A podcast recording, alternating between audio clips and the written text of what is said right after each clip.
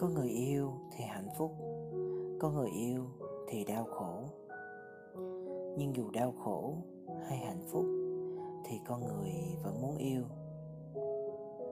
Tình yêu vì thế mà tồn tại. Con người không thể sống mà không yêu. Hàng nghìn năm nay, con người đã sống và đã yêu. Yêu thật lòng chứ không phải giả.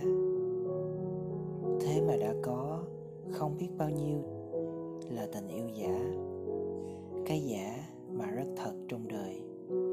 Sự giả giả trá đó, lúc biết được thì làm khổ lòng nhau, biết bao nhiêu mà kể. Người giả, người thật nhìn nhau, lúc bây giờ ngỡ ngàng, không biết thế nào nói được.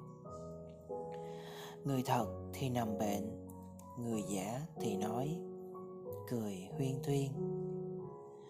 Đời sống vốn bất công, người giả trong tình yêu thế nào cũng thiệt. Người thật thế nào cũng được đền bù.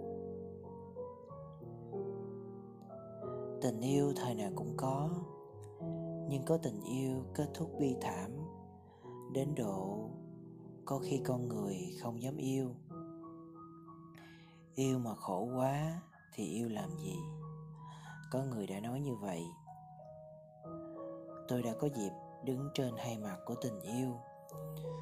Và dù sao chăng nữa, tôi vẫn muốn giữ lại trong lòng một ý nghĩa bền vững. Cuộc sống không thể thiếu tình yêu.